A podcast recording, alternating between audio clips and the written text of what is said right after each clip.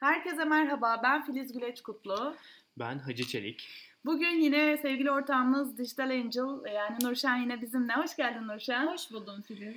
Ve bugün bizim için çok kıymetli bir konuğumuz var. Ali Rıza Ersoy bizimle beraber. Hoş geldiniz Ali Rıza Bey. Selamlar. e, bu Endüstri 4.0 ile ilgili Türkiye'de hemen hemen herkes tanıyor sizi. Ama biz biraz Türkiye'nin e, uzak diyarlarındaki gençlere de ulaşmak istiyoruz. Biraz Türkiye'nin diğer e, bölgelerinde yaşayan çalışanlara, uzmanlara da belki de Avrupa'daki e, gençlerimize de ulaşmak istiyoruz. Çok kısaca kendinizden bahseder misiniz? Tabii ki. E, 32 yıl e, teknoloji şirketi Siemens'te çalışma şansım oldu. Hep aynı şirket gibi görünse bile 11 ayrı pozisyonda olduğu için birçok bölümlerini gezme şansım oldu. Ve belki de şansların en büyüğü, hatta bir dönem Siemens'in IT şirketinin genel müdürlüğünde yaptım.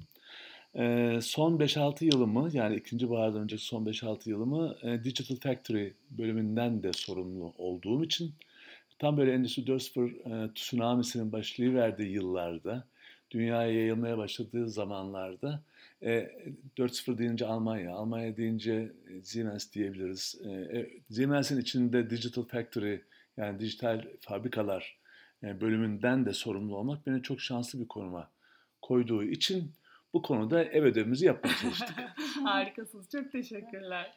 Ee, ben yine evet. teşekkür etmek isterim. Çok e, güzel bir ses getirecek bir konuğumuzla beraberiz bugün. Ben şöyle bir aslında giriş yapmak istiyorum. Hem de bir soru yönelteceğim sonrasında. Şimdi hepimizin bildiği gibi ilk olarak 2011'de Hanover Sanayi Fuarı'nda e, kullanılan e, ve Alman hükümet tarafından sanayide ileri teknolojilerin kullanımını öngören bir modernleşme planı ortaya atılan Sanayi 4.0 yani dördüncü sanayi devrimi. Temel olarak bileşim, e, bilişim teknolojileri ile sanayiyi bir araya getirmeyi amaçlıyor. 2012 e, yılında ise Alman hükümeti tarafından bir takım kuruluyor. Ve yaklaşık bir yıl kadar bir çalışmanın ardından 2013 yılında yapılan bir basın duyurusunda dünyaya sundukları mesajda e, kendi endüstrilerini 20 yılda Endüstri 3.0'dan 4.0'a geçirecekleri gibi bir vaatte bulunuyorlar. Ve bunu yaparken de izleyecekleri yol haritalarını ortaya koyuyorlar. Şimdi bu açılıma da verdikleri isimle biraz önce söylediğim Endüstri 4.0 kavramı ortaya çıkıyor. Ve bu kavram o dönemden itibaren konuşmaya başlanıyor. Siz de Rıza Bey kendi hikayenizde bu noktanın başlangıç noktası olduğunu, dipten gelen derin bir dalganın varlığından bahsediyorsunuz. Bunu fark ettiğinizi söylüyorsunuz. Yanılmıyorsam işte 10 ay kadar bir süre sonrasında bu süreçte çalıştığınız şirketin de gücünün arkasını alarak bir basın toplantısında Endüstri 4.0 dalgasını kendi ülkemiz için, Türkiye için ıskalamamak adına harekete geçmemizin çağrısını yapıyorsunuz. Şimdi bu aşamada benim aklıma şöyle bir soru geldi. Ee, hani bu süreçten bir bahsedebilir misiniz? Şimdi biz bir yıl oldu işte on ay oldu şöyle oldu böyle oldu gibi anlatıyoruz.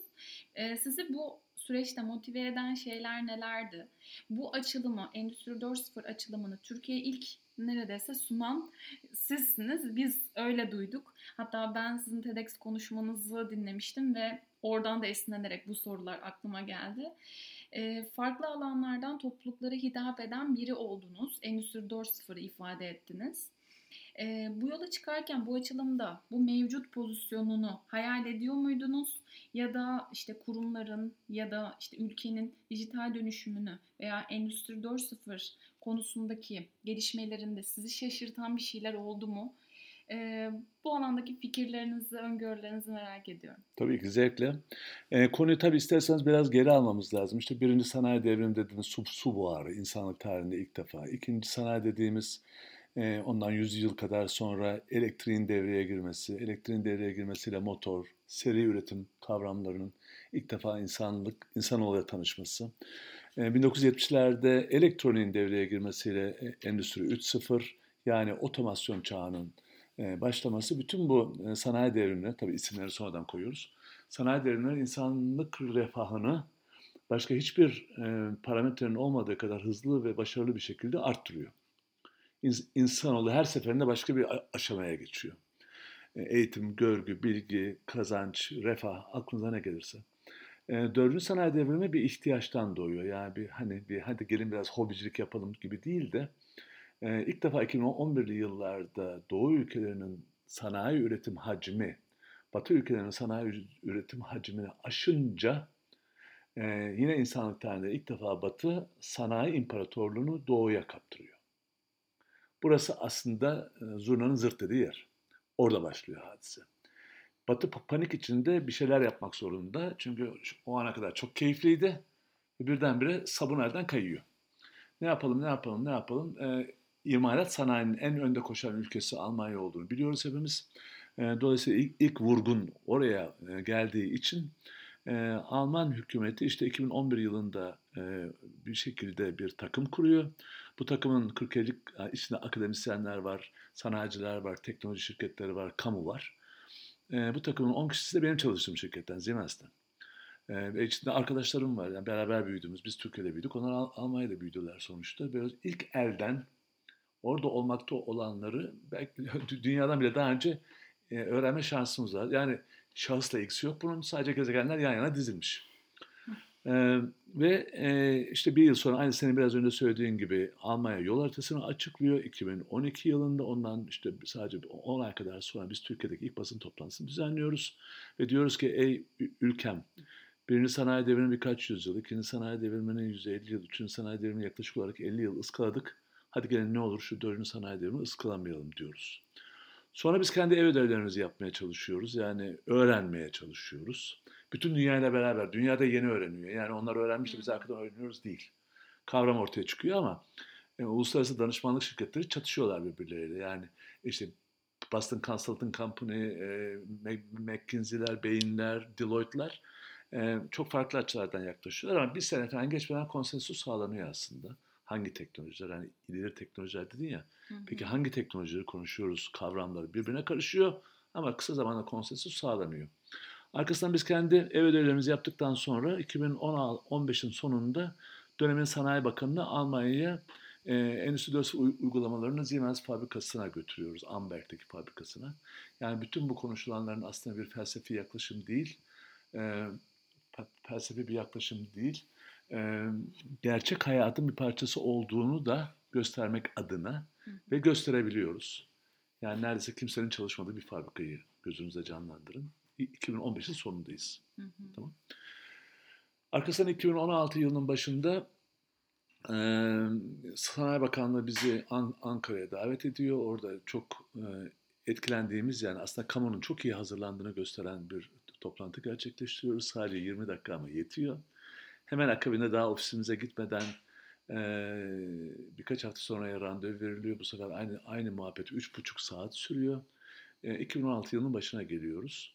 E, Teknoloji Yüksek Kurulu'na da akıllı fabrikalar adı altına bu konu geçsin diye gece yarıları bakanlık danışmanlarıyla WhatsApp'tan haberleşmeye başlıyoruz. Çok hızlı gelişiyor her şey. Yani haftalar bazında gelişiyor. Sonra e, akıl babası ve finansörü olduğumuz www.endüstri40.com rakamla40.com sitesi live oluyor. Hemen akabinde Türkiye'nin ilk Endüstri 4.0 bizim kendi ARGE'de çalışan genç mühendislerimizle hazırlattığımız Endüstri 4.0 broşürünü hı dağıtmaya başlıyoruz. Ee, ve e, TÜSİAD'da e, hasbelkader kurucu başkanlığını yaptığım Endüstri 4.0 çalışma grubunu kuruyoruz. Geldik e, 2016'nın Mart aylarına falan. E, ve ondan sonraki hikayeyi belki başka soruda yanıtlamamı isteyebilirsiniz. Ee, ben 60 e, yaşına gelen morukları bu şirketten kovmamız lazım diye çok mücadele ettiğim için ve başarılı olduğum için ne zaman da kovulacağım belli olduğu için e, şirketimle çok hızlı bir anlaşma yapıyorum ve diyorum ki ben görevlerimi devredeyim e, benden sonraki arkadaşıma devredeyim ben sahaya ineyim. Endüstri 4.0 bu yeni dünyadaki dalgayı toplumla paylaşalım. Bunda herkes kazanacak şirket kazanacak çünkü yani ihtiyacı yok belki ama e, ilk elektriği getiren bu şirket 1.0. Pardon 1.0 e, buhardı. Buharı geç. Elektriği ilk getiren 2.0. İlk otomasyona getiren 3.0. E şimdi 4.0 başkası mı getirsin ya? Dolayısıyla şirket buna hayır diyemezdi. E, ben oğluma hikaye yazma peşindeydim. Bir yeni hikaye daha yazmak peşindeydim e, toplumun da bundan faydalanacağı kesinlikle. Dolayısıyla kazanan herkes kaybeden yoktu. Sahaya indik 2016'nın ortasında. E, biz hep şunu düşünüyorduk. Ya işte ayda birkaç tane etkinliğe katılırız. Orada anlatırız. E, sordun ya sorunda nasıl gelişti diye. Evet. E, tam tersi gelişti. Umulmadık, beklenmedik bir ilgiyle karşılaştı. E, yetişemez hale geldik. O dönemlerde ben de benden başka da arkadaşımız yoktu. Çünkü yani en önde koşandık galiba. E, uzatmayalım. E, bir günde dört kez aynı sunumu. E, bir günde üç ayrı şehirde. Aynı sunumu. Tempo bu. E, sabahlara kalktığımda ben hangi şehirde olduğumu bir, bir şöyle bir 15-20 saniye düşünmem gerekiyordu. E, eşim şüpheleniyordu ama hava, havaalanı otelinde kaç defa yattığımı ben, bile, ben bile hatırlamıyorum. Velhasıl müthiş bir tempo. E, son bir buçuk yılım böyle geçti. İşte ikinci bağırma başladığım bir buçuk yıldır da koşturmaya da devam ediyoruz. Kriz de hız yavaşladı. Ama ilgi, bu arada öğrenenler çok oldu. Artık herkes her yerde konuşuyor. Evet. Bize olan ihtiyaç o anlamda azaldı ki azalsın da zaten. Ee, ve ülkenin muhtemelen birazdan soracaksındır. Ee, bundan sonraki ne olacağını sonra anlatayım istersen. Evet. Buraya kadar kısa hikaye bu. Emeklerinize sağlık. Çok teşekkür ederiz gerçekten. Yani bizim bu e, bir arada olmamız da aslında bir programın sonucu ve siz de orada bizi eğitmenimizdiniz. Tekrar teşekkür ederiz bizlerin yetişmesine de katkı sağladığınız için. Biz Reskills Training olarak e, İzmir Digit for Turkey yapılanması içerisinde Eğitim 4.0 çalışma grubundayız hepimiz ve farkındalıkların arttırılması için bu podcast da bunlardan bir tanesi ve ihtiyaç duyulan yetkinliklerin geliştirilmesi için elimizden geldiğince çalışıyoruz. Çalışmaya da devam edeceğiz. Sizin e, konuşmalarınızda da hep dinlediğim e, alın teri yerine akıl teri hoşuma giden bir e, kavram. Yani ter akacaksa insanın zihnine ve zihinsel becerilerine ihtiyacımız var. Ama işte bu bahsettiğiniz bu girişimler çok hızlı oldu dediniz ama P, P, P, PwC'nin Talent Trends 2019 raporunda e, Türkiye %45 oranla en az endişeli ülkeler arasında yer alıyor.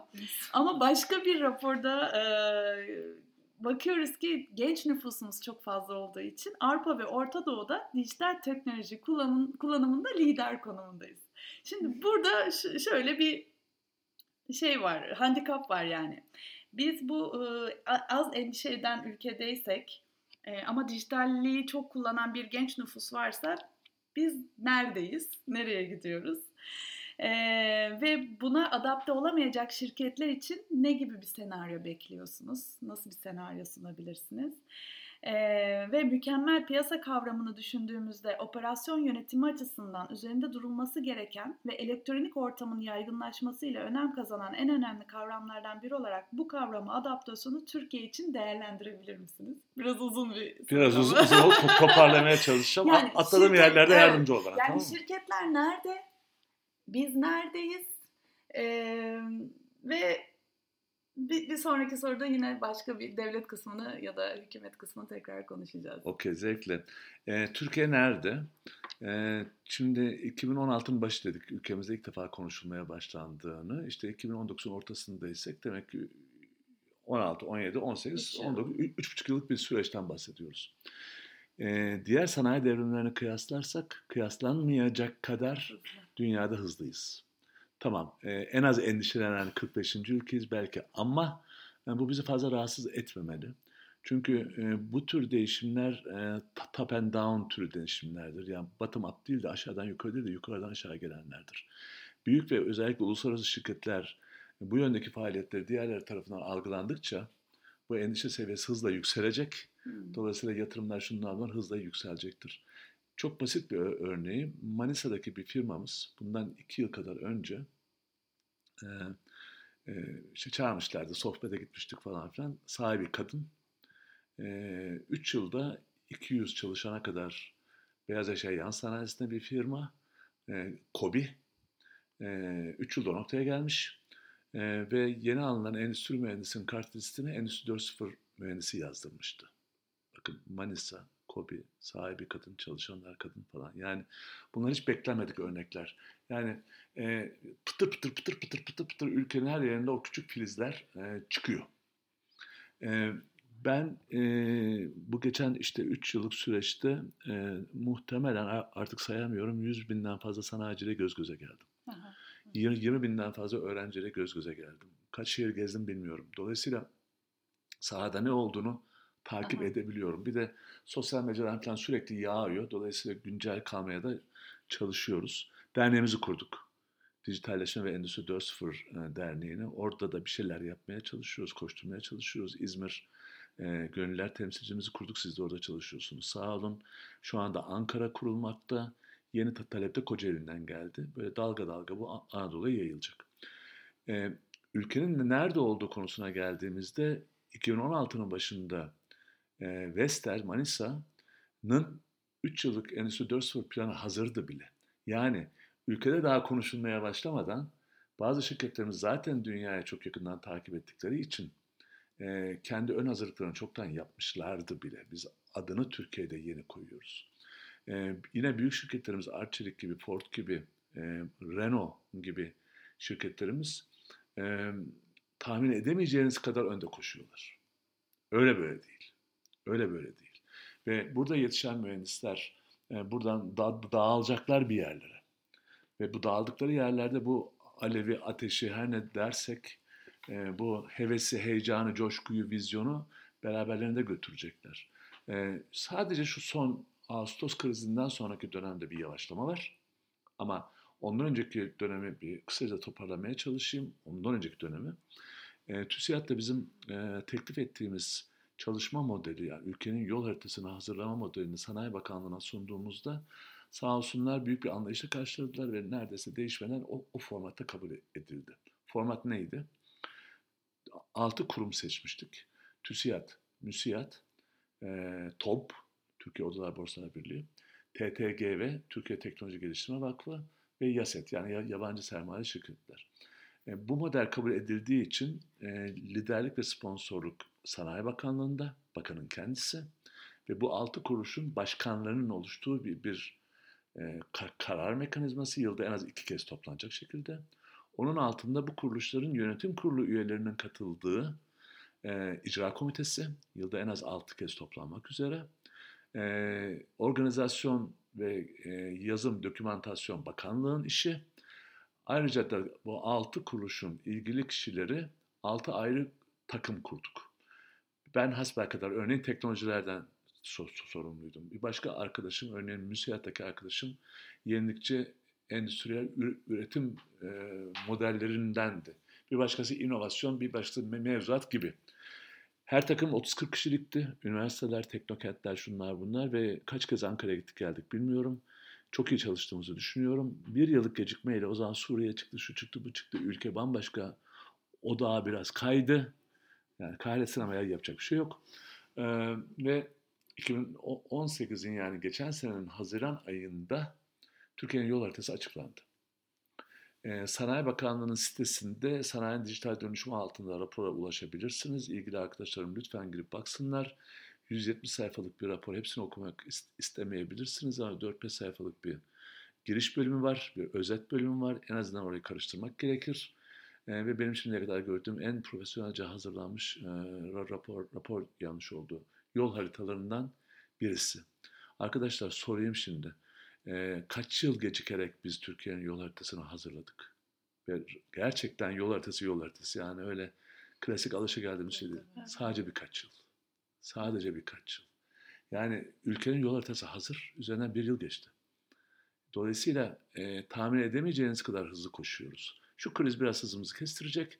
Ama biz e, o kadar dinamik bir toplumuz ki hızla batar hızla çıkar durumdayız. Bir iki yıl sonra bu işler geçtiğinden tozlu e, raflardan dosyalar indirilecek. E, ve bu gecikmişlikten gelen kaybedilmişlikler çok hızlı bir şekilde kapatılacak. O zaman hemen konuyu bağlamak açısından e, çok e, bağlantılı aklıma geldi. Yani devlet desteği var. Evet bu bahsettiğiniz de hızlı yakalamak için gerekli ve yeterli olduğunu söylüyorsunuz. Ama özel sektör sanki biraz daha şey değil mi? Motivatör konumda değil mi bu anlamda ülkemizde? Hani bahsettiniz ya Manisa'da Ama bile başladı hmm. vesaire Devlet diye. bu konuda sadece ve sadece üstüne düşeni yapabilir. Yani de, devletin zaten ekonomi içinde olmaması gerekir. Devlet ekonomiyi düzenler ama kendisi üretmez. Zaten ülkemizde devlete ait fabrika neredeyse hmm. kalmadı. Sonuçta bu işi yapacak olan tabii ki özel sektör. Yani bulut bilişim, siber güvenlik gibi sorunları çözecek olanlar özel sektör, Değil akademisyenler mi? evet. ve, il, il- ve ilgili STK'lar. Değil mi? Evet, tamam. Devlet burada ederim. sadece Evet. enabler yani e, kolaylaştırıcı, Evet. teşvik hı. edici, Evet. mükafatlandırıcı Hı rolü vardır. Hı. Onlar bunun fazlasıyla e, şuurunda. Evet. Harika. Tamam. Çok teşekkür ederim. Sanırım burada üniversite sanayi işbirliği de çok önemli. O geçmişte olmadığı kadar çünkü geleceğin bu kompleks dünyasında tamamen dijitalleşmiş e, dünyasında ne üniversiteler tek başına yol alabilir durumda olacaklar ne de e, özel sektör tek başına yol al- alabilir olacak. Burada dörtlü işbirliği önemli. Kamunun e, mevzuatsal yaklaşımları yani çağdaş, günlük kendini update eden hı. yaklaşımlar 5 yıllık 10 yıllık kanunlarla değil de gerçekten hızla kendini adapte edebilen e, kanuni yaklaşımları, akademisyenlerin uluslararası standartları belirlemek gibi e, çok ciddi görevleri var. Yeni teknolojiler zaten üniversiteden kaynaklanıyor sonuçta ve e, teknoloji firmalarının çok ciddi e, katkıları olmak zorunda. Teknoloji firmaları bu teknolojileri sağlamazsa biz ne kullanacağız? Ve tabii ki özel sektör yani kullanıcılar. Okey. Ee, ben bu sene sizi birden fazla defa dinledim ve nerede bir Ali Rıza Ersoy konuşması, konuşmacı olarak Ali Rıza Ersoy varsa koşmaya çalıştım, oraya gitmeye çalıştım. Eğitimde de keza yer aldım. Endüstri 4.0'ın içerisinde dönüşümün gerçekleştiği önemli mekanlardan bir tanesi de Light Out Factory yani akıllı teknolojilerle donatılmış fabrikalar. Bu fabrikaların özelliği hiç insan ya da çok az minimum düzeyde insan çalışıyor olması. Ee, İlk karanlık fabrikada Çin, ilk karanlık fabrikaya geçişi Çin'deki bir cep telefonu e, şirketi yaptı. Şu an Türkiye'de en son bunu da sizden duymuştum. 3 adet sanırım sonu Gaziantep'te, sonuncusu Gaziantep'te açılan e, Light Out. Factory var. E, bu fabrikalarda zaten robotların üretimde kullanılmasıyla beraber hem işçi sayısında muazzam bir düşüş yani maliyet açısından çok önemli bir avantaj ve ürün çıktısındaki kusurlu parça oranı ise %25'lerden %5'lere kadar düştü ve aslında burada da yine bir optimizasyon, burada e, çok ciddi bir başarı söz konusu. E, Tabii bu kadar işsizliğin olması, bu kadar değişimin hızlı gerçekleşmesi e, insanlarda çok haklı olarak şu korkuya e, sebep oldu. Biz işimizi kaybedecek miyiz? Böyle bir aslında soru var ve güncel tartışma konusu. Endüstri 4.0'ın savunucuları yani endüstri mühendisleri ya da endüstri 4.0'ın bir şekilde parçası olan insanlar robotların işsizlerin sayısını artıracağı yönündeki korkuları yersiz buluyor. Ee, siz de öylesiniz. ee, iyimser olarak tanımlayabileceğimiz bu görüşe benzer korkuların her geçiş döneminde aslında var olduğu e, gözlemlenmiş. Yani geçmiş sanayi devrimlerinde de bu korkular e, söz konusuydu.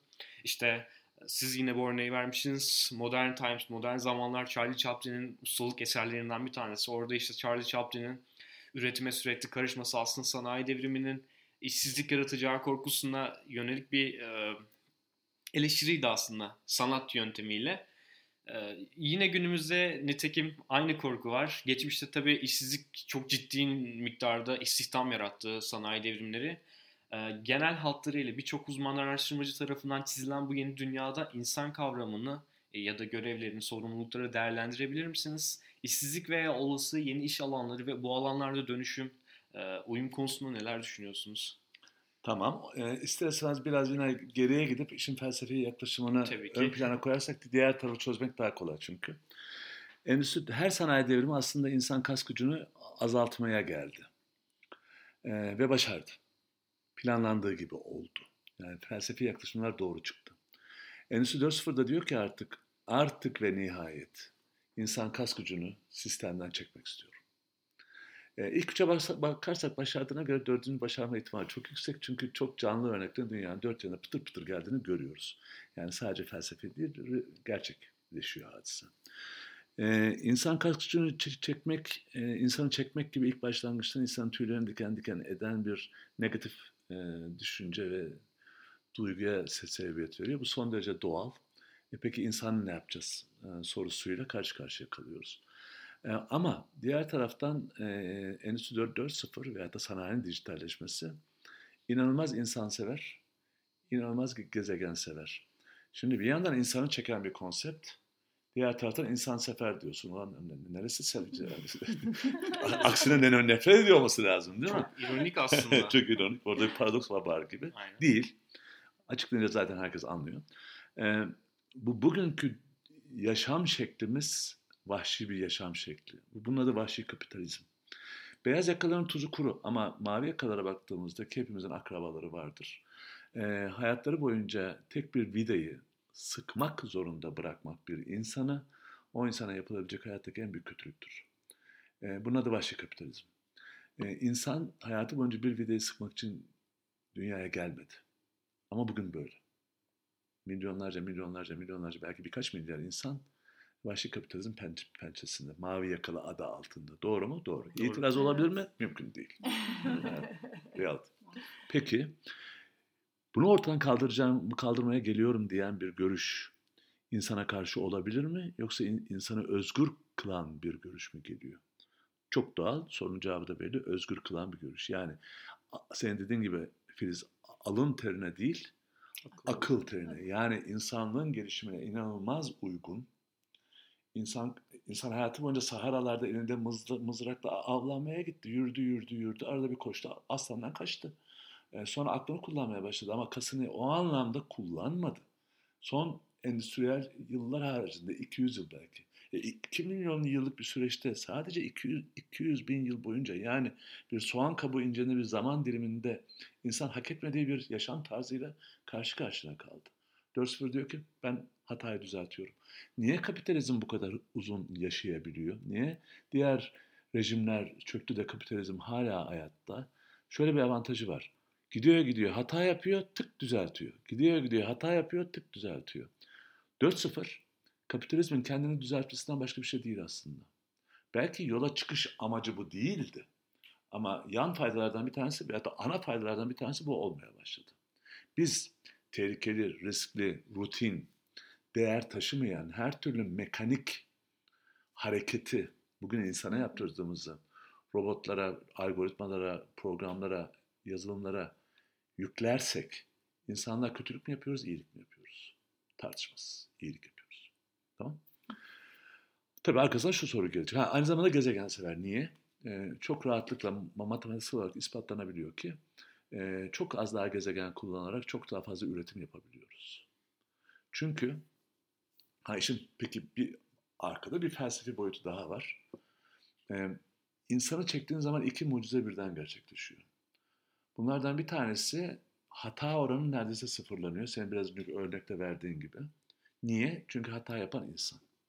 10 tane kazadan, otomobil kazasından 9 tanesinin insan marifetiyle yapıldığını bildikten sonra bu konuda konuşacak. Hiçbir şey yok. Tartışmayalım. Ne zaman harcamayalım boş boşuna. İnsanı çekersen sistem iyileşir. İkincisi sistem geçmişte olmadığı kadar ucuzluyor. Çünkü pahalı olan insan. Tatili var, cartı var, curtu var, hastalığı var, aklınıza gelen her şey var değil mi? E, robotun hastalığı çok genellikle yok. Mikro falan da kapmıyor. Tamam mı? E, 365 gün 24 saat çalışabiliyor. Bunda da konuşacak bir şey yok. Dolayısıyla insanı çektiğimiz anda sistem hem mükemmelleşiyor hem ucuzluyor. Bu da gezegene büyük fayda. Çünkü daha az gezegen sağlayarak daha fazla üretim gerçekleştirebiliyoruz. Bu işin felsefi boyutu. Peki o zaman işsizlik konusu ne olacak? Değil mi? Sorunun ana temel noktası o. Evet. Peki e, o zaman şu ör- örneklerden biraz yine tarihte geri gidelim. Sanayi yokken, insanoğlu ta- tarım toplumuyken, yani kırsalda çalışırken, şehirler, mannacık mannacık organizasyonlarken, toplumun çok büyük bölümü kırsaldayken e, ve sanayi, birinci sanayi devrimi başlayınca, yani şehre göç başlayınca, tamam İstihdam arttı mı azaldı mı? Hadi Kuşkusuz arttı. Niye? Çünkü yeni sanayi devrimi yeni iş alanları yarattı. Evvelden İşte, sanayi istihdamı yoktu, sıfırdı. evet. yeni bir iş alanı. Sadece çiftçi vardı. Öyle. Ve bir çiftçinin istihdam yaratması nasıl olabilir ki? Doğurtup doğurtup tarlaya atmasıyla olur. O, yani o gerçek anlamda istihdam mı? Hayır. Doğurduktan sonra da tabii tarlaya açacaksın. Başka nereye açacaksın? Ama sanayi devrimi başlayınca sanayi istihdamı denen bir kavram başladı. Bugün geldiğimiz o noktayı söylememe gerek yok değil mi? Kaç milyar insan sanayide çalışıyor bilmiyoruz. Bir. İkincisi, ikinci sanayi devrimi geldi. Ee, seri üretim başladı. İstihdam azaldı mı arttı mı? arttı. Aksini söyleyebilir misiniz? no way. Hiç şansınız yok. İsterdiniz. Ama söyleyemezsiniz.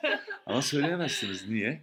Ee, elektrifikasyon sayesinde yani seri üretim sayesinde sanayi ürün, ürünlerinin e, fiyatları öylesine düştü ki hiç ulaşamayan insan oğulları sanayi ürünlerine ulaşabilir ol- oldular. Diş fırçası gibi, diş macunu gibi.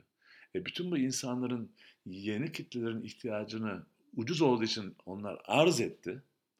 Talebi neyle sağlayacaksın? Yeni istihdamla, yeni fabrikalarla. Doğru mu? Kesinlikle doğru. Üçüncü sanayi gel- devrine geldiğimiz otomasyon başladığında eee, ne oldu? Otomasyon sayesinde aynı hatta ürünler, farklı ürünler üretilebilir hale gelince fiyatlar tekrar düştü. Flexible demek ucuz demektir. Te- tekrar düştü. Talep arttı. Arzın arttırılması gerekti. Binlerce yeni fabrika, milyonlarca yeni istihdam oldu. Bu bir. Buraya kadar geldik mi? Evet. İtiraz var mı? Yok, Yok, hayır.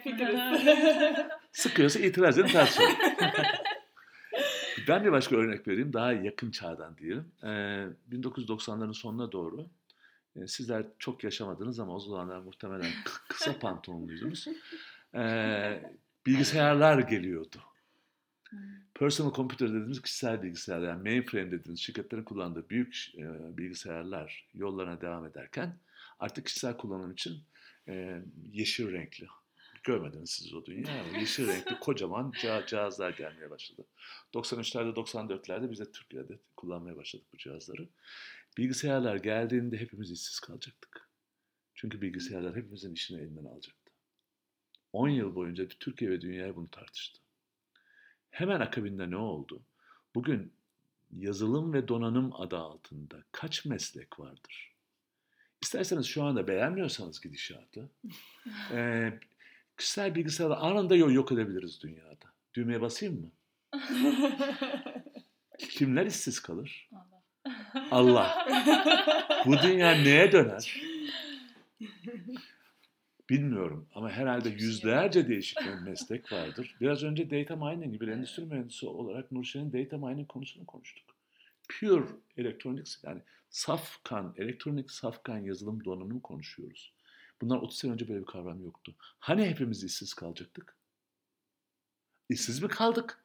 Yoksa onlarca, yüzlerce yeni mesleğin sayesinde yüz binlerce, milyonlarca insan yepyeni mesleklere mi sahip oldular? İşler dönüştü aslında. İtiraz var mı?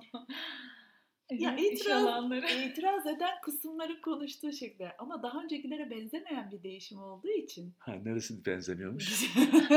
Yani hız açısından. Hız Derinlik açısından yani hani Ha. mavi yaka dışında Ha. beyaz yakaya ve yöneticilere de dokunan bir şey bu. Çok doğru. Ne Yani peki okey oraya gelelim. Or- oraya gelelim. Ülkem üzerinden örnek vermek istiyorum. Tamam mı? Şimdi e, kısa bir yolculuğa çıkalım. Ülkemizin e, haritasını gözünüzün önüne koyun. E, kuzeyden başlayalım. Komşularını sayacağız şimdi tamam mı? İşte Rusya, Ermenistan, Azerbaycan, İran, Suriye, Irak, Güney Kıbrıs, Yunanistan, Yunanistan. Bulgaristan, Macaristan. Bunların hiçbirisinde bizde olduğu gibi köklü üniversiteler yok. Bunların hiçbirisinde bizde olduğu gibi bu köklü üniversitenin yetiştirdiği hocalar, onların e, işletmeci, mühendis, hukukçuları yok. Bunların hiçbirisinde e, bilmem 30-40 yıldır gümrük birliği gibi mekanizmalarla batı ekonomisine tamamen entegre olmuş bir ekonomi yok. Bunların hiçbirisinde e, 80-90 yıldır kapitalizmi kılcal damarlarına kadar öğütmüş iş kadını, iş erkeği profili yok. Bunların hiçbirisinde Afrika'nın balta girmemiş ormanlarında iş peşinde koşan girişimci ruhu yok. Bunların hiçbirisinde bizim gibi gaza gelmeye müsait toplum yok. Diyebilirsiniz ki Rusya'da eğitim daha iyi. Tabii ki. Ama bütün ve bu ve benzeri kriterleri alt alta koyun. Batıya tamamen kaynaşmış bir ekonomi yok. Bilmem ne yok. Girişimcilik ruhu yok. Yani birkaç tane çıkabilir ama toplum olarak baktığımızda yok. Yetmedi. Halkımızı biraz daha büyütelim. Kırgızistan, Türkmenistan hadi hepsini saymayalım şimdi. Suudi Arabistan, gel aşağıdan Ürdün, Mürdün. Mısır, Tunus, Fas, Cezayir, çık yukarıya. Belarus, Beyaz Rusya. Yok. Benzeri yok. 2000 yıl boyunca Pasifik'ten Atlantik'e yürümüş bir kavim dünyada yok.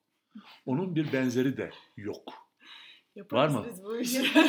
O çılgın Türkler yaparlar. Şartlar uygun olduğu takdirde, aura uygun olduğu takdirde, uygun şartlar meydana geldi takdirde yaparlar. Biz bunu yaptık.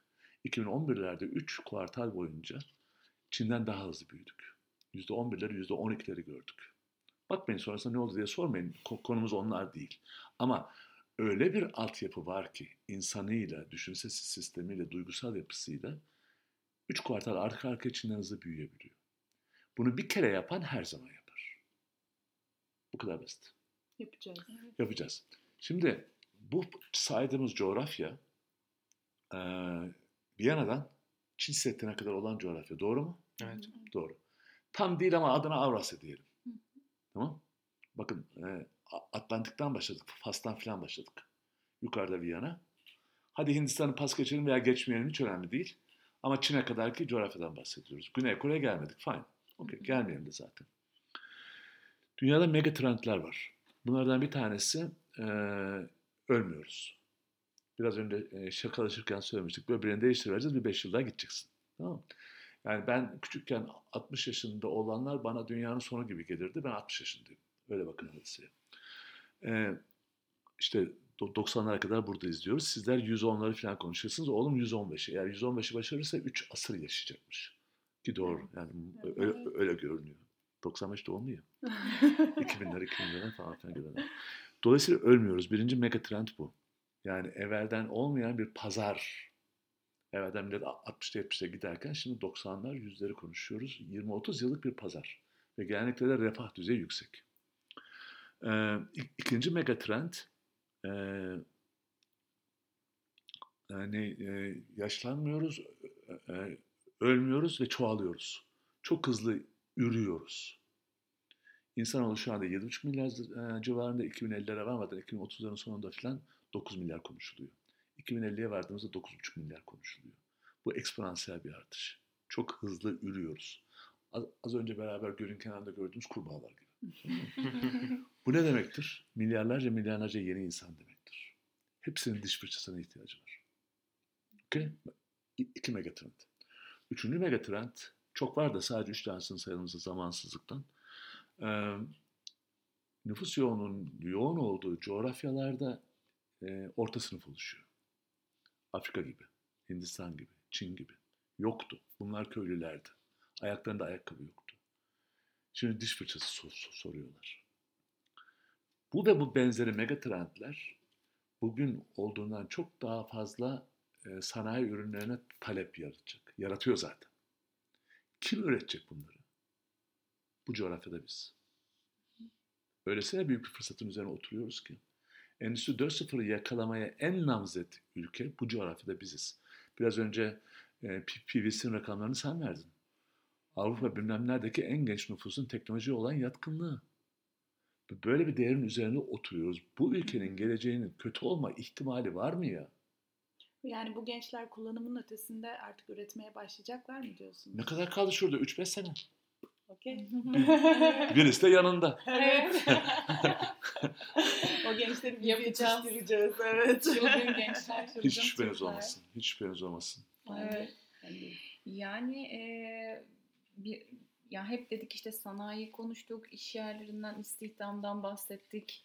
E, Türkiye'nin geleceğinden konuştuk ki ben inandım Filiz ne diyorsun? Şu an daha bir gidince İtirazın daha da bir çalışacağım, daha da bir Konuşalım. güçlendim yani. Kesinlikle. Ki e, katılıyorum da ben de zaten umutluyum. Bu yola da baş koydum. Biraz da oradan aklıma geldi. Şöyle bir soru var aklımda. Ee, mesela işte şirketler dedik dediğim gibi istihdam falan dedik. Şimdi şirketlerde yetkinliklerin de geliştirilmesi en temel problemlerin arasında aslında. Bu yetkinlikler dönüştüğünde işte uzmanlık alanları, uygulama alanları ortaya çıkacak.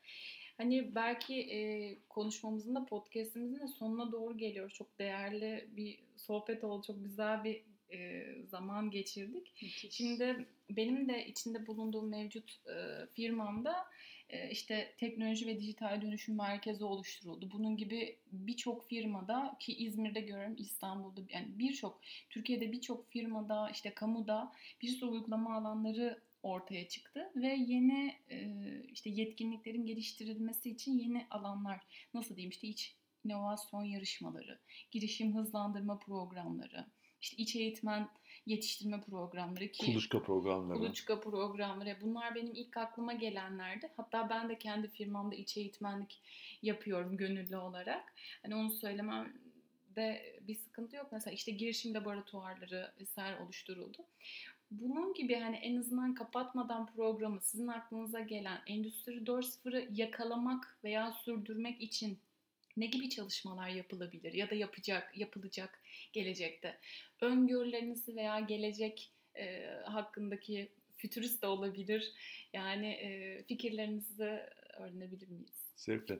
Şimdi e, için, içinde yeni yeni başladığımız ama hızla gelişen çağa İngilizcesiyle exponential times deniyor. Yani üstel çağ. Yani e, lineer gelişmeyecek. Hı hı. Evvelden 3-5 ayda olan şeyler bir, birkaç ayda olmaya başlayacak. Birkaç ayda olan şeyler birkaç haftada, birkaç saatte, birkaç saniyede. Gidişat böyle. Ben ikinci bağrındayım yırttım ama sizlere ko- kolay gelsin efendim. Özellikle yeni mezun. Yeni mezun kolay gelsin. Hacı kardeşine kolay gelsin. Yani kötü hissetme kendini. Acayip zevkli olacak. Sıkılınca bana gelirsin tamam mı? Yani bir, bir kaçış noktası var en azından. bu, bu exponential times'a ayak uydurmak bugüne kadarki metodolojilerle mümkün değil. Yani yok yarıda kalırsın. Bu kurumlar için de şirketler için de geçerli ve e, kişisel olarak hepimiz için de geçerli. Ee, bunun tek tek çaresi var. Ee, bu hızlı akışa ayak uydurmanın tek çaresi. Çünkü üniversiteden mezun olduktan sonra sahip olduğumuz bilgilerin 4 yıl içinde %50'sini çöpe atmak gerektiğini kabaca biliyoruz artık. Hı hı. Ee, tek yolu var hayat boyu öğrenme. Evet. Başka hiçbir yolu yok. Hiçbirimiz, ben üniversiteyi bitirdim, hatta üniversite eğitimi tartışılıyor. Yani eğitimin artık e, dörtlü yaşlara çekilip e, acaba üniversite eğitimini kaldırsak mı? Çünkü üniversite yani bilgiye ulaşmak çok kolay. Halbuki üniversite bilgi verdi. Bizim e, bilgiyi öğretmenden almak gibi bir şartımız kalmadı ki. Biz bilgiye istediğimiz gibi ulaşabiliyoruz artık artık. Bizim başka yeteneklere ihtiyacımız olacak. O yeteneklerin eğitilmesi bilgi aktarmaktan çok daha kıymetli hale gelecek. Eğitim sistemi buna, buna göre değişmek zorunda kalacak. Bugün çalışanlara geldiğimizde, bu bugün çalışanlara geldiğimizde, e, hani biraz önce istihdam bahsettik ya, mavi yakalı kardeşlerimize baktığımızda yeni mavi yaka olanlar zaten şehirlerin e, banliyölerinden bile gelseler e, akıllı telefonlarla geliyorlar. Onlar parmaklarıyla böyle iPad'in üzerindeki açma hareketini biliyorlar. Onlardan korkma. Onların yeni dünyaya adaptasyon inanılmaz kolay olacak. Benim gibi kırsaçları da unut. Onlar zaten köylerine dönüyorlar. Onları da unut. Olsa olsa ortada bir katman vardır. Ya ben can teknolojiye uğraşmak istemiyorum. Benim kafam basmaz abi diyenler. Onlar bırak kaybetsinler zaten. Çünkü her devrim sonuçta kan ve terli olur. Ama geri kalanları eğitmek yani senin soruna gelmek istiyorum. İş yapış biçimlerini ve yetenekleri dönüştürmek, yeni çağın dijital e, çağına uyumlu hale getirmek de e, kusura bakma da ülkenin görevi olsun. Eğer ülke bunu başaramıyorsa zaten çeksin gitsin ül- ülke. Yani ne, ne, ne, diyeceğiz Ya, yani? yani? Dünyadaki akışı mı değiştireceğiz? Hayır. Beyaz yakaya geldiğimizde bu nispeten daha kolay. Yani mavi yakada orada bir yumuşak karnımız var. Biliyoruz.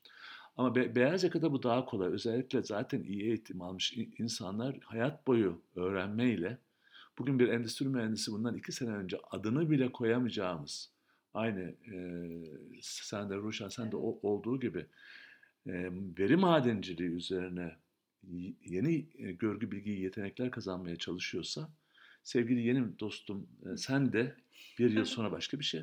Firuze Hanımcığım siz de her şeyin yetersiz olduğunu gördüğünüzde, kendinizi çok kötü hissettiğinizde, çağı ıskalamaya başladığınızda, çocuğunuz bastırdığında ister istemez dönüşmek, öğrenmek zorunda kalacaksınız. Bunun neresi kötü?